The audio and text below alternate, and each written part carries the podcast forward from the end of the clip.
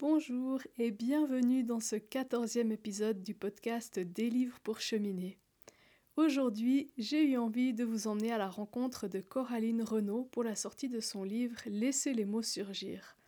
Vous allez découvrir que Coraline a une histoire assez particulière avec l'écriture, puisque très jeune on lui a fait comprendre qu'elle ne savait pas écrire, et en fait elle s'est complètement coupée de ce moyen d'expression jusqu'au jour où les circonstances lui ont réouvert la porte de l'écriture et je vais vous laisser découvrir comment dans ce podcast. Allez, c'est parti.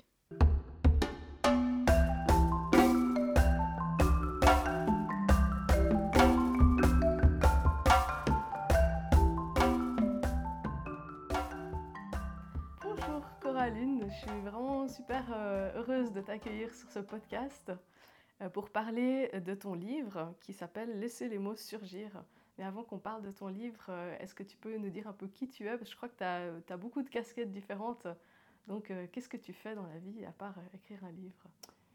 Bonjour Aline, ça me fait plaisir d'être là. Alors vraiment, merci de faire ce podcast. alors moi, je crois que mon activité essentielle, c'est que je suis formatrice en éducation kinesthésique. Euh, donc l'éducation kinesthésique, c'est vraiment l'idée de revenir dans son corps, en fait. De, de prendre soin de, de, toute cette, de, de, son corps, de son cœur et de, de, son esprit, en fait, mais de passer par le corps pour revenir à soi. Donc d'éviter l'éparpillement lié au stress pour être bien centré. Donc ça, c'est mon activité principale qui fait que ben, j'enseigne, en fait, ça s'appelle le Brain Gym. Et j'enseigne aussi son penchant, qui est le crayonnage en miroir. Ok, ouais. Qui est l'idée de, de, comme c'est en miroir en fait, c'est de peindre, crayonner avec les deux mains. D'accord. Donc c'est vraiment euh, utiliser les outils artistiques à deux mains pour euh, revenir à soi. Ok. Et, et qu'est-ce, que, qu'est-ce que ça fait de particulier d'utiliser les deux mains à la fois? Alors, euh, bah, la première chose que ça fait, c'est que tu es obligé d'être euh, hyper présente à ce que tu fais parce qu'on a toutes et tous une main dominante, en fait, où on a l'habitude, mhm. que ce soit écrire ou dessiner. Et le fait d'avoir les deux mains qu'on utilise ensemble, on, est obligé d'être là parce que la deuxième, elle fait un peu ce qu'elle a envie, qui est justement l'idée, et en fait, c'est qu'elle nous amène autre chose que ce qu'on a l'habitude. Donc, euh, si on n'est pas présent, bah, tout de suite, ça ne va pas comme on imaginait. Mhm, mhm. Donc ça ça, nous, ça, ça nous permet de nous recentrer. Puis justement, cette main qu'on n'a pas l'habitude, elle va nous amener un peu l'inattendu. Donc c'est ça que j'aime bien. Puis en même temps, bah, comme c'est crayonné, justement le terme crayonné, c'est pas, on ne fait pas de l'art, on s'amuse mhm. et puis euh, on y va. quoi. Puis après, il y a des résultats, mais c'est souvent chouette et surprenant, les résultats. Donc, euh, ouais. Ok, super intéressant, c'est original. Ouais, clair, clair. Mais ouais, vraiment un des chouettes moments. Je fais ça surtout en atelier. Mhm, mhm. Ok. Donc ça, c'est tes casquettes euh, principales Oui. Et tu as d'autres activités? Ben, euh, alors, je suis maman, donc ça, c'est aussi une activité qui prend pas mal de temps. Mais ouais, absolument. Le crayonnage aide à se recentrer par moments quand euh, c'est compliqué. Voilà. Euh, bah sinon, bah, ouais, avec ce centre de formation, juste, enfin, on a créé un centre de formation avec une collègue où on, on, on propose toutes ces formations-là. Mhm. Ok. Mhm. Et donc, on se voit aujourd'hui parce que tu as écrit un livre, mhm. mais j'aimerais qu'on revienne un petit peu à, sur ton expérience avec l'écriture. Parce que si j'ai bien compris, euh, tu as été un petit peu traumatisé au sujet de l'écriture euh, dans ta vie et c'était pas du tout évident pour toi qu'un jour tu allais écrire un livre. Donc, est-ce que tu peux nous, nous raconter un peu cette histoire avec l'écriture? Ah, alors, euh, c'était même pas imaginable d'écrire un livre. Même écrire un texte, c'était jamais un... Ça aurait jamais été... Enfin, non, ça faisait pas partie, en fait, du champ des possibles, mhm. de mon imaginaire. Moi, je sais pas, j'ai des souvenirs... Déjà, à l'école, quand on devait écrire, qu'on me disait que mon, mon style, il était lourd, que c'était redondant, que voilà, enfin, fallait s'accrocher. En plus, l'orthographe, ça n'a jamais été mon truc. Donc, euh, je, je, me souviens vraiment d'avoir euh, des remarques et puis, et puis beaucoup de rouge. Donc, euh, et qu'on me disait, Mais c'est simple, l'orthographe. Il suffit de lire des livres et puis tu vas avoir l'orthographe. Et puis moi, je lis beaucoup et j'avais jamais l'orthographe qui venait. Et je me disais, ben, je, je dois faire quelque chose de faux, je dois pas savoir. Enfin, donc en fait, comme je savais pas écrire l'orthographe, j'imaginais pas que je pouvais écrire. Puis en plus, on m'avait dit que je savais pas, enfin, que c'était trop lourd. Mais Mhm. puis après, la suite de mon expérience de l'écriture, c'était un peu genre euh, les lettres officielles. Enfin, les, les choses, on est obligé de faire les lettres. ouais. Et puis ça, euh, en fait, il y a des codes. Si tu les connais pas, t'es perdu. Donc, euh, j'y arrivais jamais. Donc, je me suis dit, bah, écrire, en fait, c'est trop dur. Mhm. Donc, après, c'est sorti de ma vie. L'écriture, donc, j'ai même pas imaginé, en fait. Donc, euh, d'où une surprise totale d'arriver à, à- maintenant, à, à mon âge, d'écrire.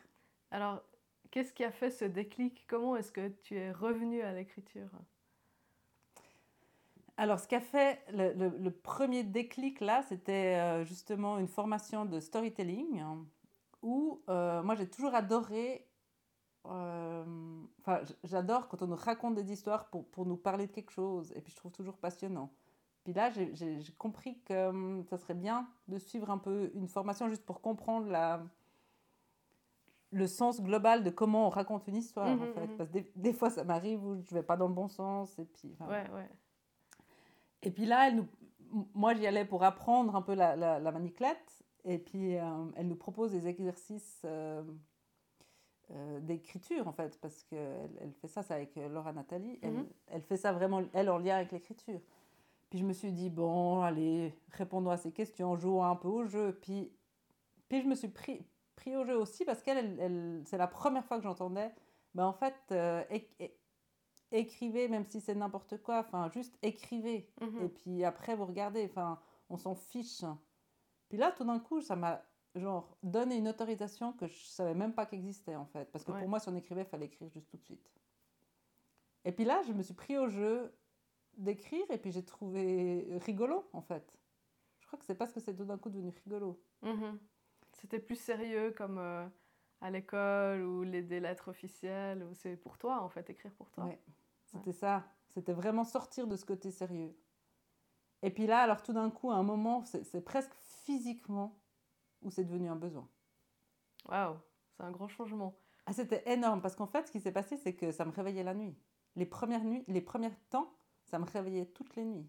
Où tu avais besoin d'écrire, Ouais. euh, tu te levais, en- enfin tu te réveillais en te disant j'ai besoin d'écrire. Mhm. Ok. Et, et, et, et ce qui s'est passé, c'est qu'alors, euh, au début, j'ai pas tout de suite compris. Après, quand j'ai compris, bah, j'avais mon ordi finalement pas très loin. Et puis toutes les nuits, j'écrivais un texte d'une page ou deux pages. Et après, je pouvais me rendormir. Ok, ouais. Et ça a duré un mois. Euh, alors déjà, j'ai des textes que je gardais que pour moi, où j'ai un petit peu partagé, mais très peu. Mais le peu que j'ai partagé, ça touchait les gens autour de moi. J'étais surpris. Enfin, je m'attendais pas du tout à ça. Mhm. Déjà, c'était un énorme pas de partager. Puis après, au bout d'un mois, j'ai dit, bon, ok, j'ai besoin d'écrire, il y a quelque chose qui a envie de sortir de moi, mais ça va pas pouvoir le faire. Enfin, je ne peux pas me réveiller toutes les nuits. C'est épuisant de se réveiller toutes les nuits. C'est clair, c'est clair. D'avoir son cycle coupé comme ça et tout ça. Donc, euh, j'ai dit, bon, il faut que je trouve un autre moyen. Parce que, voilà, il a fallu que j'apprenne à apprivoiser ça pour que je décide, enfin, je- ouais, que je choisisse en fait d'écrire la journée. Que j'accepte en fait. Parce qu'au début, on se dit, c'est une nuit, c'est deux nuits. Puis, puis après, ben, dire, bah non, en fait, euh, ça va faire partie de ma vie. Donc, comment je fais pour que ça, ça se passe bien? Que j'arrête de faire. C'est un peu comme le bébé, tu sais, qui, qui dort le jour puis pas la nuit. Bien, à un moment, il faut lui faire comprendre qu'en fait, non, c'est le jour qu'on vit et puis la nuit qu'on dort. Donc, moi, c'est le jour que j'écris. Puis ça, ça m'a bien aidé. Après, quand j'écrivais régulièrement, après, j'ai pu retrouver un peu ma. Est-ce que écrire la nuit, c'était un peu écrire caché, quoi, écrire, euh, tu vois, euh, en- sans avoir complètement l'autorisation? Alors, ouais, euh, enfin, c'était. euh, Pas forcément. Ouais, je comprends ce que tu veux dire. C'était ah, mon moment à moi, ouais. Il y avait ce côté aussi intime de la nuit, tu Mm, sais, où, où- ok, où ouais, c'est- ouais. un peu un cocon comme ça, qui est, qui est sécurisant. Mhm, mhm. D'ailleurs, euh, j'ai quand même des heures où je peux écrire. Il y a- quand il fait grand, grand jour en plein soleil, je vais pas forcément réussir à écrire. D'accord. Il faut quand même qu'il y ait un peu un côté euh, protégé. Je ne sais pas comment dire. Ouais, une certaine ambiance. euh, Ouais. Ouais, d'accord. Donc euh, ça, ça c'est resté. Euh, ouais. Et donc, dans les premiers temps, tu as écrit des textes comme ça pour toi, euh, Mhm. indépendants les uns des autres, et puis que Mhm. tu as plus ou moins partagé avec l'extérieur en voyant qu'il y avait, tu avais un retour, un retour positif. Ouais. Et ouais, Ouais, un retour très ému surtout. Enfin, alors je, je, je me retrouvais à écrire des choses un peu du quotidien, Mhm. un peu de ce que qui je parlait traversais. de toi, qui parlait de toi. Clairement, ouais. Ouais, ouais. Mes, mes textes, en fait, enfin, j'arrive à écrire que quand je parle de moi ou, ou de quelque chose que je traverse.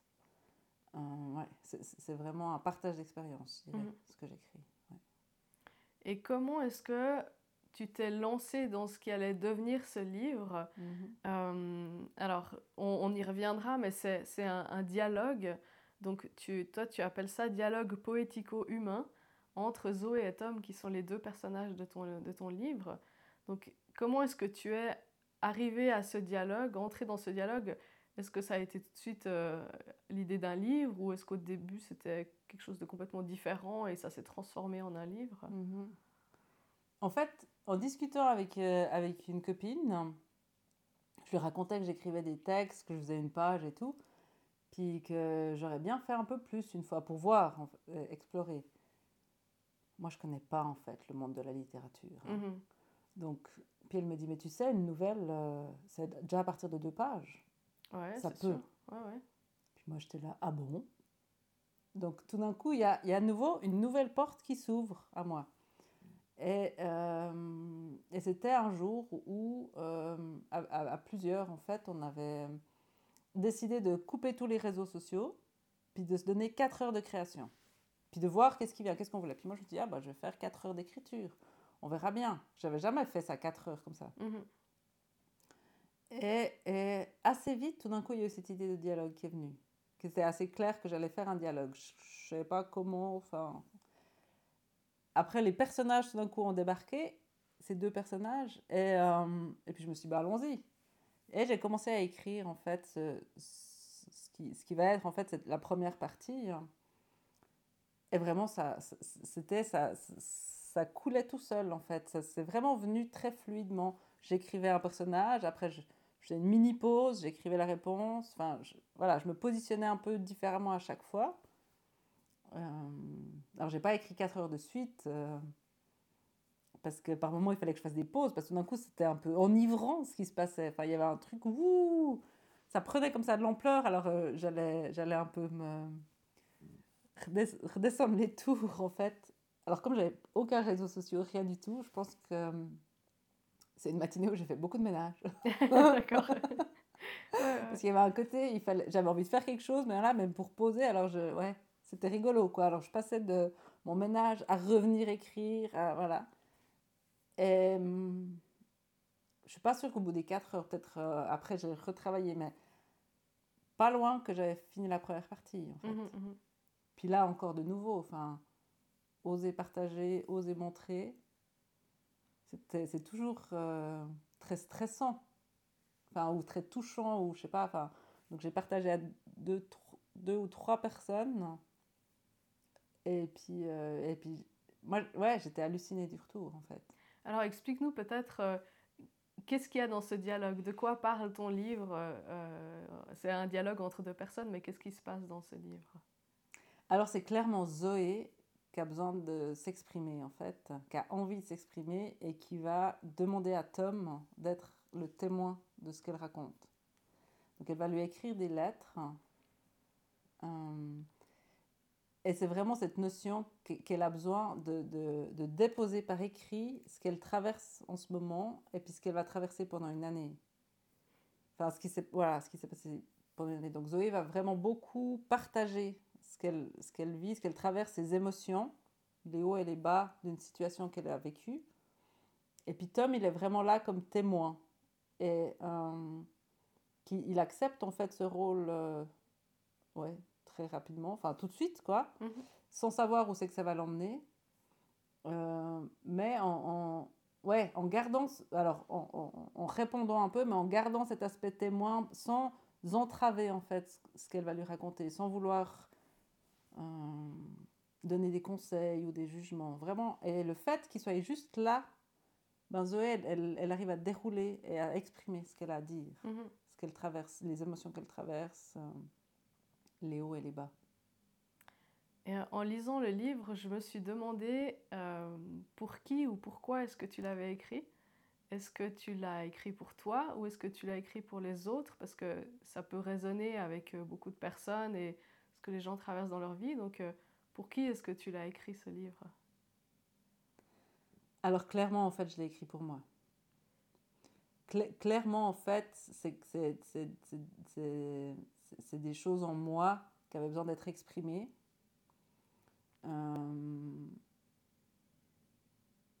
Alors, alors, je ne veux pas dire que j'ai vécu cette année comme ça du tout.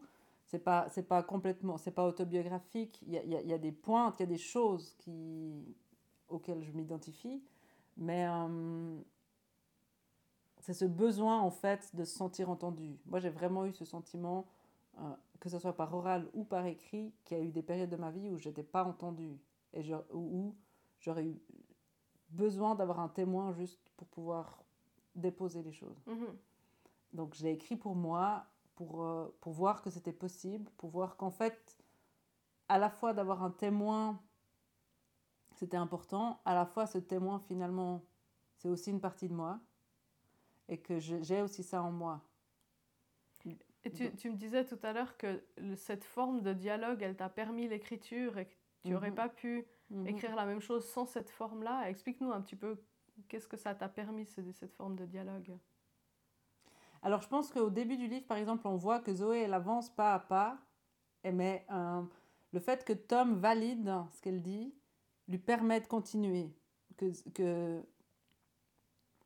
sans être validée, elle, elle- peut-être qu'elle aurait même pas osé continuer. Déjà aussi rien qu'en se disant que peut-être que ce qu'elle ce qu'elle dit ou ce qu'elle partage, c'est pas intéressant. Mhm. Tandis que le fait que Tom y valide, ben, tout d'un coup, elle comprend que, ben oui, en fait, il y a de la valeur à ce qu'elle dit, à ce qu'elle écrit. Mhm. Et je pense que cette notion de valeur, elle est super importante et euh, elle m'a permis aussi à moi d'avancer, Ouais, de ouais. sentir. Cette... Ouais. Moi, j'allais te demander à, à quel point c'était autobiographique, parce qu'évidemment, quand on lit le livre, on, on se demande est-ce que Zoé, c'est toi? Alors, tu as déjà un petit peu répondu. Mhm. Euh, c'est des, Mhm. c'est des aspects. des- Parce que tu, dans le- le- la documentation qui accompagne ton livre, tu as une phrase qui dit J'ai tellement dit et on ne m'a pas entendu que je ne sais plus quoi dire, alors je crée. Mhm. Et je- du coup, je me suis dit, est-ce que, est que dans ce livre, il y a tout ce que tu n'as pas pu dire et que tu as eu envie de, de dire et que ce soit entendu? Alors en fait, euh, euh, il y a clairement des choses, oui, alors que j'aurais voulu être entendue. Euh, en- entre autres, je pense que la première partie, il y a, y y clairement comment, un peu mon cheminement aussi de, face à l'écriture. Mhm. face à l'importance de l'écriture et d'être lu en fait, que j'avais pas réalisé. Enfin, au- autant c'est génial d'écrire, autant le fait d'être lu et d'être, d'avoir des retours ou de sentir en tout cas qu'il y a, il y, a un- il y a un écho qui se fait, ça c'est quelque chose, c'est vrai que moi j'ai beaucoup souffert de ne pas me sentir entendue. ouais. Mhm. Après, euh, euh, bah, l'histoire où Zoé, elle parle de, de- de cette personne, de ce voisin en fait, hein, qui, qui lui arrive, euh, enfin de, de, ce- de, de- de ces gens en fait qui, enfin moi je trouve, enfin de, de ce que je vis, euh, que des fois dans la vie de tous les jours, on pourrait critiquer parce qu'ils sont un peu extrêmes, parce qu'ils jouent un peu avec le, le, le feu de la vie, et puis, euh, ouais, euh, qui sont pas faciles à vivre en fait au quotidien. Mhm. Puis qu'en même temps, dans la vie publique, c'est un peu des gens qui sont valorisés. Souvent, on dit un peu c'est des artistes géniaux et tout. Puis, puis je trouve que euh, bah, quand on a des gens comme ça dans son entourage, c'est pas facile à vivre. Et puis on aurait tendance à les critiquer, alors que quand ils sont publiquement, on trouve qu'ils sont géniaux. Puis ça, pour moi, c'est quelque chose qui est, hum, que j'avais besoin de partager, en fait. À, à quel point, en fait, il y a des gens dans nos vies qui sont à la fois géniaux et à la fois insupportables. Et puis, c'est trop facile de dire, euh, ben, il a fait des conneries et puis on va plus, on va plus lui parler parce qu'en fait, enfin, c'est pas si simple la vie. Mhm. Et, et ouais, j'avais besoin de, de, de, partager cette ambiguïté, en fait, des, des relations.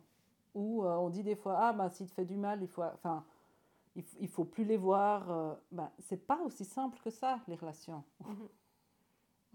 ouais, tout à fait. Il y a des hauts, il y a des bas, et puis des fois, il y a des trucs extrêmes, et puis est-ce... Est enfin, ouais, jusqu'où, en fait, on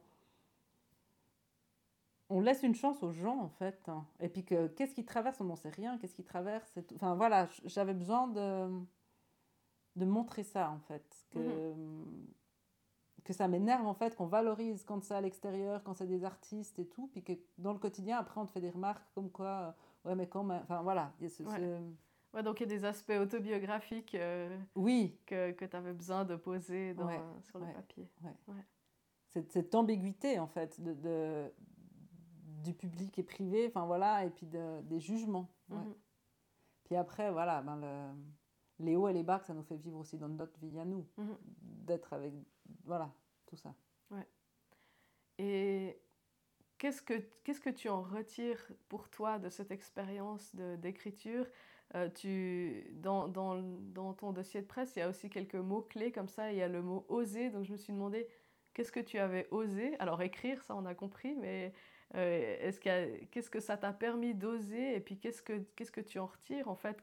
Comment ça t'a fait grandir? Qu'est-ce que ça a transformé en toi, cette aventure?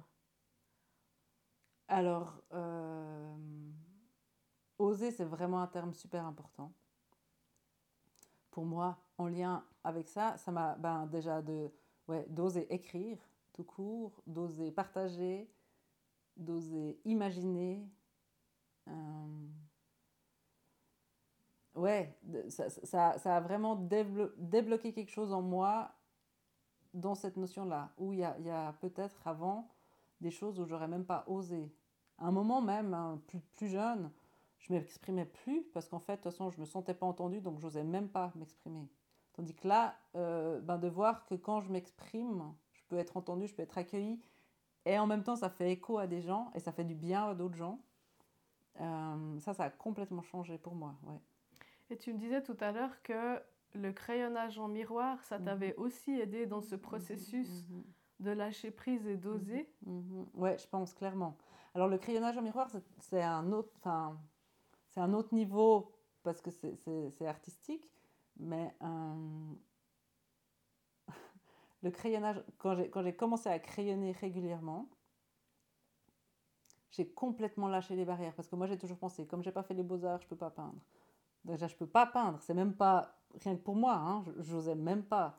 Après euh, j'ai compris qu'en fait pas du tout que je pouvais peindre. Donc je me suis mise à peindre. Enfin là, là c'était un peu le même cheminement. Je, je, je, je crayonnais tout d'un coup je me suis mis à peindre. Après je me suis mis à peindre genre ma première toile. Ça c'est déjà aussi une étape où tu mmh. prends une toile tout d'un coup voilà, oser. Donc j'ai osé peindre, ensuite j'ai osé montrer, et puis j'ai aussi exposé. Mhm. C'était un cheminement que j'avais fait quelques années avant, d'oser exposer mes peintures. Une première fois. Là, j'ai vraiment eu le sentiment de faire un coming out, de, de, ma créativité. Mhm, c'est clair. C'était un, un, grand moment. Puis après, voilà, il y a eu un grand creux aussi. Tiens, c'est intéressant. Il y a eu un grand creux où après, j'osais plus, plus, plus, plus trop. J'avais l'impression que je m'étais exposée, mais après, je savais plus quoi faire. Puis je continue, alors ça, je continue vraiment à peindre, à, créer. D'ailleurs, euh, j'en ai fait une deuxième expo. Et puis là, je sens aussi justement que, que, mes, enfin, que mes œuvres, elles, elles, elles, se diffusent de plus en plus loin. Enfin, et puis c'est vrai, c'est super touchant de voir la réaction des gens et puis le bonheur de ceux qui les achètent, en fait, de les avoir chez eux. Enfin, pour moi, c'est hyper touchant. Parce que moi, moi, je vends une œuvre, mais en fait, quand tu vois quelqu'un, il prend, puis il est, enfin, elle est heureuse de l'avoir la, chez elle, elle m'envoie une photo de, de son mur avec... Enfin, c'est hyper touchant. Ouais, ouais, ouais. De sentir que l'énergie, l'amour que j'ai mis dans, dans ces œuvres, et eh ben, en fait, elle, elle, elle continue à diffuser plus loin. Mmh, mmh. Donc ça m'a ouvert à, à la peinture. Et je pense que justement, après une fois que je me suis sentie en sécurité de peindre, bah, tout d'un coup, ça m'a aussi ouvert à, à écrire. Ouais. Ouais, tu as vécu une dynamique un peu similaire mhm. finalement de, mhm. de, te mettre des barrières et puis de faire péter ces barrières pour oser. Oser, ouais. Et puis, bah, faire une expo de tes peintures ou euh, publier un livre, quoi. Mhm, après. Ouais. C'est clair. Alors vraiment, ouais, ouais, ouais. Et, et de... Bah, je pense qu'après, entre l'écrit... Enfin, tu vois, moi, je continue à crayonner, je crayonne régulièrement. Et bah, peut-être qu'à des moments où ça coinçait l'écriture, après, j'allais crayonner un peu. Enfin, tu ça, ça, ça libère, en fait, des carcans. Parce que euh, en, crayonnant, en fait. Moi, moi, mon vécu, c'est que au lieu de continuer à suivre mes, mes habitudes sous forme d'autoroute, bah, tout d'un coup, je vois les petits chemins. Mhm. Donc, ça m'a permis de voir les petits chemins pour, le, pour, pour euh, la peinture. Puis là, ça m'a permis de voir les petits chemins, en fait, pour l'écriture. Mhm, mhm. Et, euh, mais ce qui est génial avec le crayonnage, en fait, c'est que ça nous ouvre à des petits chemins, mais on ne sait pas lesquels. Ok, on se laisse surprendre. Complètement. Ouais. Et puis chacun, ça va être autre chose. hein. Je pense que mes premiers petits chemins de, de crayonnage, moi, c'était euh, de pouvoir imaginer que la journée, elle ne sera pas comme j'ai prévu. Et d'être ouverte à ça. Que l'imprévu qui vient dans ma vie, en fait, maintenant, je l'accueille. Tandis qu'à l'époque, euh, c'était pas aussi fluide que ça. Finalement, c'est un, un chemin de libération intérieure, tout ça, que ce Mhm. soit le, le côté Mhm. artistique peinture ou artistique écriture aussi. Finalement, c'est aussi de Mhm. l'art. Mhm, mhm, Ouais. mhm. Oui, oui, puis après, bah, tu vois, le- alors déjà, il y a écrire le livre. Ça, c'est un- une, aventure. Enfin, je veux dire, on en a parlé et tout. Mhm. Mais après, il y a l'étape d'après de, ok, qu'est-ce que j'en fais? Est-ce que je publie, je publie pas? Justement, je, je voulais te demander, parce que ton livre, il est sorti en auto-édition, euh, est-ce que c'est un choix? Est-ce que tu as essayé autre chose? Mhm, Parce que c'est très compliqué de publier un livre euh, actuellement. mhm. Et euh, donc, quelle est ton expérience avec ça? Une fois que j'ai décidé que j'allais publier, pour moi, c'était euh, évident que ça serait par une. Je, crois que j'allais essayer de le faire publier par une maison d'édition. Je voyais pas du tout d'autre chemin. C'est de nouveau, toi, l'autoroute. Je ne voyais que l'autoroute. Et euh, en même temps, je, bah, me disais, bah, moi, je connais rien. Donc, donc après, j'ai- un petit peu fait des recherches. J'ai envoyé mon manuscrit à, pas mal de maisons d'édition. Mais, c'est vrai que comme. Il y a un- une notion de poésie, il y a une notion de dialogue, il n'est pas tout à fait bien. Ils rentrent pas dans des cases. euh, ouais. Donc j'ai- tenté les maisons d'édition poétiques, euh, les, les correspondances. Voilà, j'ai écrit, j'ai écrit à pas mal. J'ai reçu quelques réponses. Peu, vraiment, par rapport au nombre de- d'envois. Mhm. Euh, j'ai reçu des, en fait des réponses de maisons d'édition participatives. Ça veut dire que ça, c'est des, des maisons d'édition où on paye, en fait. C'est nous qui payons, mais eux, ils font un peu le travail de maison d'édition. Ouais, ouais. Euh, ce qui est, en fait, à la base, que je- sur quoi j'étais partie. De, de- de travailler avec une de ces maisons d'édition, il y en a plusieurs. Après, je me suis un peu renseignée. Il y avait des, enfin, du positif et du moins positif, donc je savais plus très très bien. Mhm. Mais j'étais partie dans ce, ce- ça, dans cette idée-là. Et puis c'est là que j'ai dit, ben bon, je dois amener, je dois- enfin, il y a un montant de base qu'on doit mettre. Et puis là, de nouveau, ça m'a un peu coincé. Puis après, quelqu'un qui m'a dit, mais fais une cagnotte et puis demande de l'argent. Mhm. Peut-être que les gens te donneront de l'argent et puis tu vas trouver, tes, enfin, tu vas trouver cet argent. Donc en fait, je suis partie là-dedans et j'ai osé faire une cagnotte, Ouais, ça c'est encore un autre truc qui est pas facile à oser. qui est énorme en fait. Ouais, ouais. Je voulais faire un truc participatif. hein. Puis quand euh, je me suis renseignée puis que j'ai vu l'implication que ça demandait, enfin en retour et tout, que, comment il fallait gérer le truc pour avoir pas se louper parce que on- comme tu donnes quelque chose en retour, il faut quand même alors faut que tu aies un plus gros budget parce qu'il y a les coûts et tout. Ça me paraissait tellement compliqué que j'ai dit non. Alors si j'y vais, je fais une cagnotte. Puis Mhm. voilà. Mais c'est clair et net. J'étais clair et net que c'était une cagnotte. Et là aussi, comme, comme je montrais mes, mes textes en fait, j'ai été hallucinée comme ça a répondu. Mhm. Je ne m'attendais pas du tout. C'était un, énorme. euh, ouais, une, énorme surprise, puis un choc. Et puis, et puis enfin, je veux dire, j'ai l'impression de. Je recevais de l'argent, mais j'ai l'impression de, recevoir de l'amour euh, comme ça, ça tombait. C'était vraiment. Je... Ouais, c'était une, une expérience hallucinante qui va aussi, tu vois, réveiller dans. Mais est-ce que j'y ai droit Euh, Les gens, ils savent pas ce que j'écris, ils n'ont pas vraiment lu ce que j'écris. Enfin, voilà. Mais donc, donc la cagnotte a fonctionné. Et puis en fait, en faisant, cette- ça a duré deux mois, à ce moment-là, j'ai réalisé que j'allais pas travailler avec ces maisons d'édition participative parce que les quelques contacts que j'ai eus, j'ai pas eu des super feelings. Donc je me suis dit non. Et j'ai réalisé qu'en fait, j'avais envie de pouvoir choisir avec qui je travaillais et puis à qui je donnais mon argent. Mhm. Et c'est là que euh, il y avait une graphiste que j'aimais beaucoup, Anaïs Noëlla. Dont j'ai parlé, j'ai fait une, une interview de Caroline Fursten, que tu connais aussi, Ouais, au sujet de l'auto-édition. Elle, elle a aussi fait euh, ouais. designer son livre euh, par Mhm. Anaïs. Donc, euh, ouais. Je peux que recommander. Ouais. Vraiment, vraiment. Alors vraiment une super graphiste qui m'a fait une méga belle mise en page, qui m'a fait une magnifique couverture. Enfin, je veux dire, elle, elle a vraiment rendu mon livre, je trouve, euh, chou. Mhm. Et, et- ouais. Et aussi avec Caroline, justement, qu'elle allait m'aider à, euh, à faire la, la promotion. Mhm.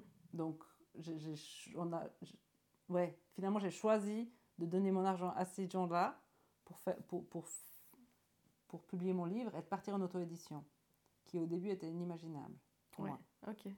Donc voilà, je suis partie dans ce sens-là. Puis, même maintenant, j'ai reçu encore dernièrement, je te disais, une, une réponse négative d'une maison d'édition. Enfin, Mhm.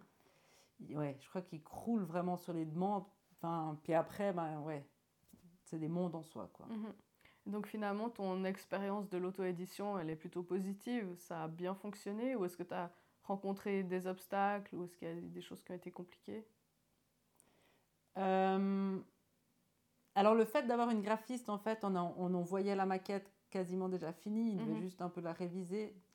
Euh, C'était un petit peu compliqué parce qu'ils sont pas clairs, en fait, ils sont pas trop habitués d'avoir ce, ce cas-là. D'habitude, eux, ils ont des graphistes à l'interne et puis ils font eux-mêmes. Donc, Mm. donc, il y a eu deux, trois petits incompréhensions. Mhm. Mais ça, c'est lié parce qu'ils n'avaient pas l'habitude de recevoir les maquettes. Mais sinon, non, ça s'est assez bien passé. Ils sont, ils sont assez réactifs. On leur avait dit dans quel délai on avait besoin. Et puis, quand euh, le délai approchant, c'était un peu chaud, ils ont, ils ont bien réagi. Et tu as passé par quelle euh, plateforme? J'étais chez Librinova, Ok, ouais. mhm, qui est une des grandes plateformes euh, d'auto-édition en France. Ouais. Ouais, tout à fait. Et pour terminer, j'ai envie de te, de te demander, puisqu'on est dans un, un podcast et sur un blog qui parle de bibliothérapie, Mhm. euh, comment est-ce que ce mot résonne pour toi et est-ce que tu as une expérience personnelle de prendre soin de toi par les livres? Tu as dit tout à l'heure euh, que tu lisais beaucoup ou que tu as beaucoup lu de livres. euh, que malheureusement ça t'a- t'avait pas aidé pour l'orthographe, mais que quand même tu avais lu beaucoup de livres. Et euh, est-ce qu'il y a des livres qui, qui t'ont marqué, qui t'ont vraiment fait du bien, qui ont été comme ça des, des étapes importantes dans ta vie? Alors, moi, je suis assez bluffée. Alors, bibliothérapie en soi, exactement, je ne connais pas, mais moi, je suis assez bluffée euh, que souvent, les livres que je lis ont une résonance avec ce que je vis sur le moment. Que plusieurs fois, des livres, justement, m'ont accompagnée, mais pile poil dans ce que je traversais. Enfin, je, je trouve que c'est c'est assez fascinant. Et puis, euh, des fois même remerciant, en fait, de ces livres qui m'aident à traverser des, des étapes de vie. euh, ouais, je... Alors peut-être que depuis que j'ai entendu que ça existait, je suis encore plus attentive. Quand, tout d'un coup, je trouve que le livre, il est en résonance avec mon vécu. Je, je me dis, ah ouais, quand même, c'est bluffant, quoi. Ouais. Euh, après, euh, comme l'orthographe, je suis hyper mauvaise de me souvenir des titres de livres. Je, Est-ce qu'il y en a un qui suis vient en et Je suis tête désespérée toujours de de de pas me souvenir de ouais de pas me souvenir alors que je les ai vraiment beaucoup aimés. Ouais, ouais. Mais euh, un des livres vraiment qui, qui, qui est mon livre chevet depuis que je suis jeune, ça va être quand même Paul Auster, hein, Léviathan. Ok, ouais. Euh, je sais pas, il, a- il y a- il- il- il a quelque chose euh, euh, qui me fait du bien. Alors, je, je l'ai relu, je sais pas, quatre ou cinq fois. Mhm. Euh, alors, je dirais que maintenant, c'est plus la même chose, mais, mais pendant plus jeune, plusieurs fois vraiment, je l'ai relu. Et puis, vraiment, il y avait un côté où euh, ça, ça m'embarquait, ça me faisait du bien, quoi. Il, était tout, tout, tout, chou. Euh, Après, il y, a des, il y a des livres, euh, mais malheureusement, je me souviens plus du tout. C'était une trilogie où, c'était toute une histoire d'une famille couturière où, où il y avait plein d'histoires avec ça. Alors moi, j'ai fait des études de couture. Oui, c'est ce que j'allais dire, c'est ton Mhm. premier métier. Mhm. Ouais. Et en fait, d'avoir lu cette trilogie qui se passe sur plusieurs générations d'une maison de couture, c'est comme s'il y avait guéri quelque chose parce que j'ai pas j'ai pas pu continuer je- ça n'a pas été mon métier de, de- voilà alors que que jeune j'étais sûre que je deviendrais couturière donc euh, ça m'a ça m'a aidé à comme si donner un pouvoir faire un boucler une boucle Ouais, ouais, tout à fait. de, de, de quelque chose que moi j'avais pas vécu mais j'ai pu le vivre un peu à travers ce Hmm. livre aussi en voyant les les devant les derrière donc euh, ouais ça c'est un Ah, ça, c'est une chouette, euh, Mhm. chouette expérience. Mhm. Ouais, ouais. Mhm.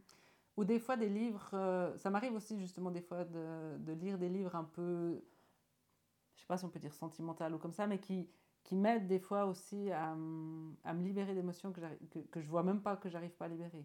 Ça, c'est quelque chose de super important parce que quand on regarde les, les mécanismes qu'il y a derrière la bibliothérapie, il y a un côté catharsis hyper important de- Mhm. de- de- d'expression des émotions, en Mhm. fait, de manière euh, sécurisante par Mhm. rapport à l'expérience de ces mêmes émotions dans la vraie vie. On peut les vivre comme ça à travers des personnages et, euh, et ça, c'est un des bienfaits majeurs, en fait, de la-. Qui sont mentionnés dans la bibliothérapie. Ah ouais, c'est clair. Alors euh, je pense que j'ai pu ouais, traverser des trucs grâce au livre. Ouais, ouais, ouais c'est clair. Mhm.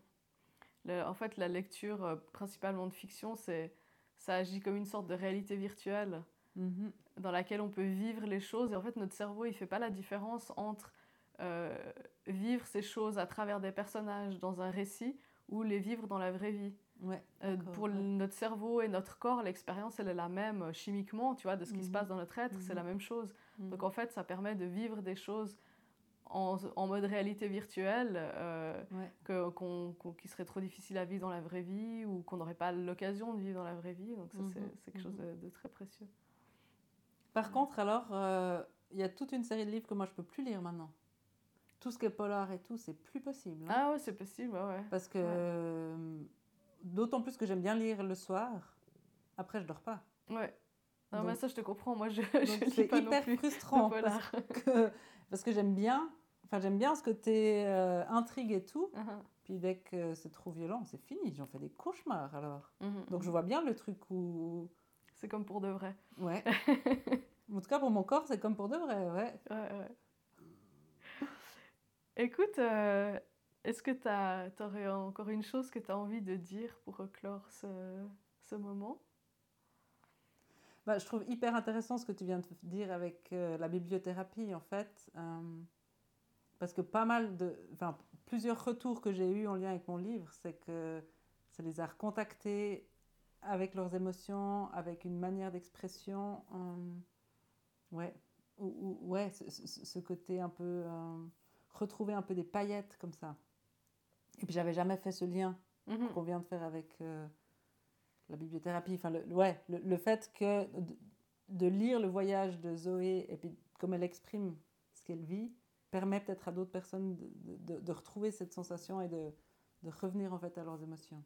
Et de s'auto-exprimer des choses à l'intérieur pour eux-mêmes, euh, Ouais. avant peut-être de les exprimer à l'extérieur. ouais. Ouais. mhm, mhm. Magnifique. Écoute, euh, alors, comment est-ce qu'on peut se procurer ton livre si on a écouté ce podcast avec enthousiasme et qu'on se dit j'ai envie de lire cette, euh, ce dialogue poético-humain entre Zoé et Tom? Alors, euh, l'endroit principal pour le trouver, c'est sur mon site, hein, donc coralune.art. Mhm. Là, on peut le trouver. Euh, ça, c'est clair et net qu'il y est. Après, euh, sur le site de Librinova, il est aussi en vente. D'accord. C'est les, les- ouais, en ligne, c'est quand même les plus sûrs. Il est un petit peu, il, il est parsemé dans des librairies euh, en Suisse romande, mais voilà, c'est ponctuel par endroits.